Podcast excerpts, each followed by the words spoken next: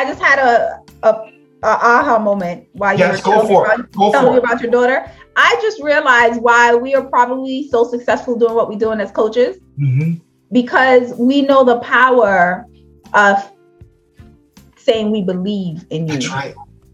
I just realized that, you know, because oftentimes people come out and say, wow, you've changed my life. And I'm like, I did. Right. Right. I didn't.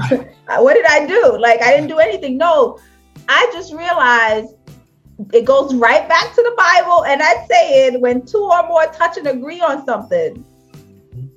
I'm just saying, I said, I just tell my clients, I believe in you. That's it. That's all I do. You got this. What you just did for your daughter is what we do every day. What we do every day. But you'd be surprised, Shar. A Oh lot of people, to your point, are not doing that in leadership capacities. No, they're And not. that's what le- that's what does that's what does not show up Yes. in the data and the balance sheets. Those intangibles for the staff of feeling the sense of value, a sense of worth that I can, I will, and so forth. And that's what part of my practice is about. I don't do it for lip service. You know, in fact, I don't I don't need the pat on the back or whatever, but to your Right. point, this is what we do. This is what This is who Shar and Mark are. are. Yes. This is how we, we facilitate because we have that belief system and the people that we're working with. And the better off they are, everyone wins. yes. Everyone wins as a result of. But if that's not implemented, you're always going to have stagnancy. You're going to have limited growth. Yes. But unfortunately, when that individual walks away now, how does he or she feel about oneself? Yeah. Now, what what are they feeling? And I never want that. And I'll give you an example. It's amazing. I'm nearly 10 years removed from my former employers. Staff still reach Yes. out to me.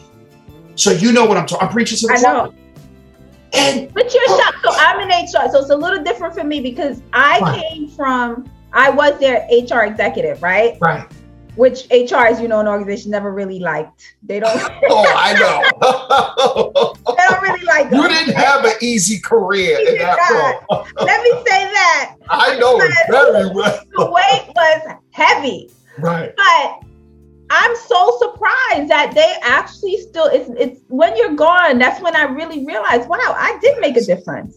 You did. They still reach out to me to this day and ask questions and and want, you know, advice or feedback or help or whatever it is, which I love because it says a lot that at the time while I was in the position, I'm thinking I'm not, you know, not doing so so great by my employees, which has been always my intention, like to be great. You don't Yes. know how good you are until you're gone. Yes.